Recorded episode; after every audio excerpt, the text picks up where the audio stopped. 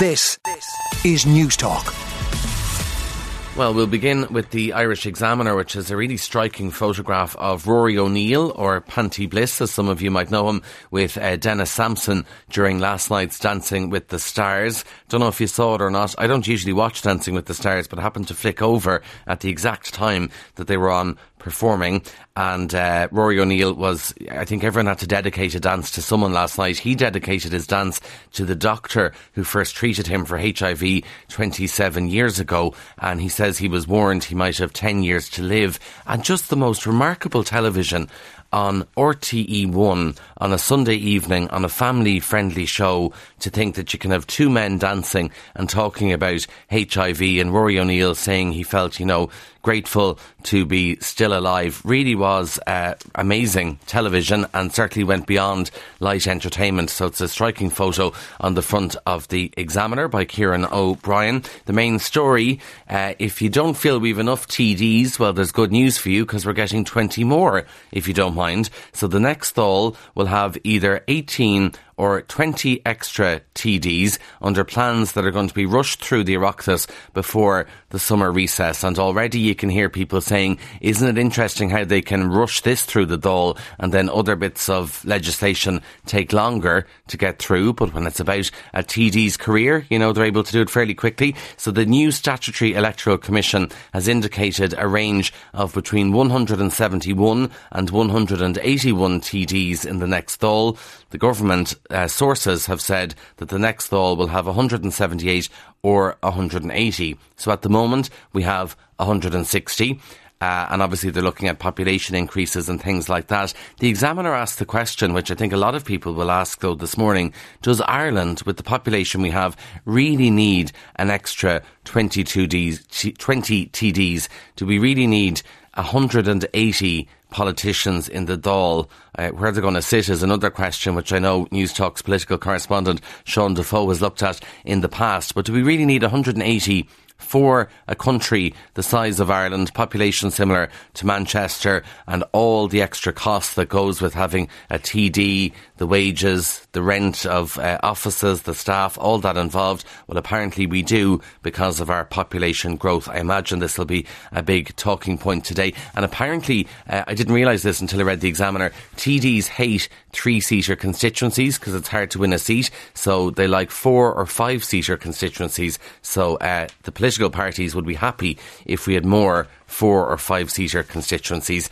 The Irish Independent revealed the Garda stations without one full time officer, so we'll have 180 TDs in the Dáil, but then we'll have a load of Garda stations which don't have full time Gardaí in them. So the Independent says almost a quarter of Garda stations had fewer officers to tackle crime at the start of this year compared with 12 months earlier. And we have 42 Garda stations which have no permanent Garda attached to them. Uh, I know of some of these in Kildare as well, where Gardaí, you know, they're pressed for resources. They might pop in for a couple of hours, a couple of times a week, and people can go see them then. But otherwise, the Garda station lies vacant. The Independent looked at staffing levels at more than 560 Garda stations, and the research shows that 133 of them, about 23%, suffered a drop in Garda numbers over the course of last year. Main story in the front of the Irish Times goes with the uh, immigration accommodation crisis and looking at the language that some politicians use. So the government has been warned over its language in the debate over immigration. And the debate, as the Irish Times calls it, is politically charged at the moment. The Irish Refugee Council is calling for the coalition to overhaul its communications plan. Nick Henderson, chief executive of the the Irish Refugee Council says we warn against the use of some language that has drifted into government statements. So he's criticising politicians who use terms like false story and illegally coming to our country. And we've heard a lot here on News Talk recently about people arriving into Ireland with fake documents or no documents. The Refugee Council says, though, that people often are forced to travel in a way that requires them to come here in illegal or irregular ways, including using a smuggler who may take a passport back off the person when they're travelling. So the Refugee Council not happy with some of the language the politicians are using, uh, and obviously there's a lot lot of tension out there regarding the refugee accommodation crisis at the moment. Irish Daily Mail pressure for double child benefit bonus. I don't want to get you too excited this morning, but reading a couple of the papers, it would seem that the coalition uh, look favourably on the idea of doubling the child benefit a once off double of it, a bonus. Uh, the Mail says speculation has hardened that the government is planning an extra child benefit payment. Now, very quickly yesterday, Leo Varadkar was out saying he do- doesn't want to fly kites on the issue of the cost of living crisis. Uh, but reading some of the papers this morning, it would seem there is agreement about having a double child benefit bonus. We'll see what happens with it. We're going to talk to Social Justice Ireland shortly here on Breakfast Briefing about how we can help people with the cost of living crisis. There's going to be a big meeting of the coalition leaders later this week, uh, and we're all waiting for this spring announcement on further cost of living measures. The Irish Sun goes with the story that's been in the media since uh, Friday night about a GAA star who, quote, conned 100 victims in 1 million euro scam. And the Irish Sun says a GAA legend allegedly fleeced more than 100 people out of 1 million euro in an eight year fake health scam. It has emerged. It's claimed, according to the Irish Sun, that the star said he had cancer to get cash out of pals. A friend who gave him 10,000 euro described him as a Walter Mitty character. He's conned decent people. Obviously, there is a full Garda investigation into it, and the GAA legend, as this person is described, uh, obviously hasn't been named and is the subject of a Garda investigation. The Irish Daily Star African Don, Christy Kinahan, uh, it's claimed is being protected by corrupt politicians in Zimbabwe. The Irish Daily Mirror has the story, very, very sad story, of this Irish soldier who died in this skydiving accident in Spain yesterday. The Mirror has named him as Company Sergeant Declan Doc O'Connell, who wasn't on duty at the time. He's from Newbridge. Uh, and what's really sad about this, I mean, obviously it's a horrific story.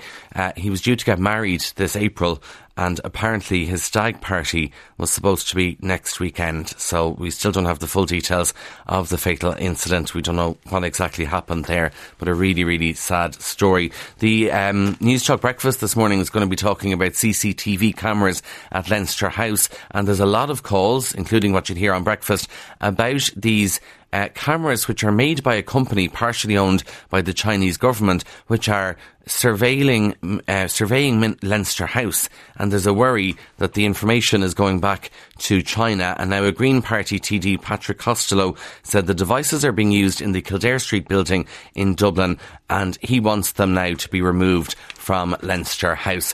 Obviously, Valentine's Day is tomorrow, so there's a couple of stories about romance in the papers. The first one is in the Irish Independent very, very interesting. Had never thought of this. Men are now getting flowers. So uh, apparently there's a unisex appeal of flowers, according to Mark Garvey, who is a florist in Dublin. Uh, now he says men still make up a small proportion of recipients, but there was a time even that would have been unheard of. So as a florist, in the past, he would never have had someone come in looking to buy flowers for a man, but now there has been a, a, rise in people looking to buy flowers for men, not just for women. He says he's been in the business for 32 years, and when he first started, men never got flowers back then, but in the last 10 years, it's now become a thing. If you're looking to buy flowers for a man, uh, it's usually tropical or bold colours that will be popular among men, but people don't normally send pink flowers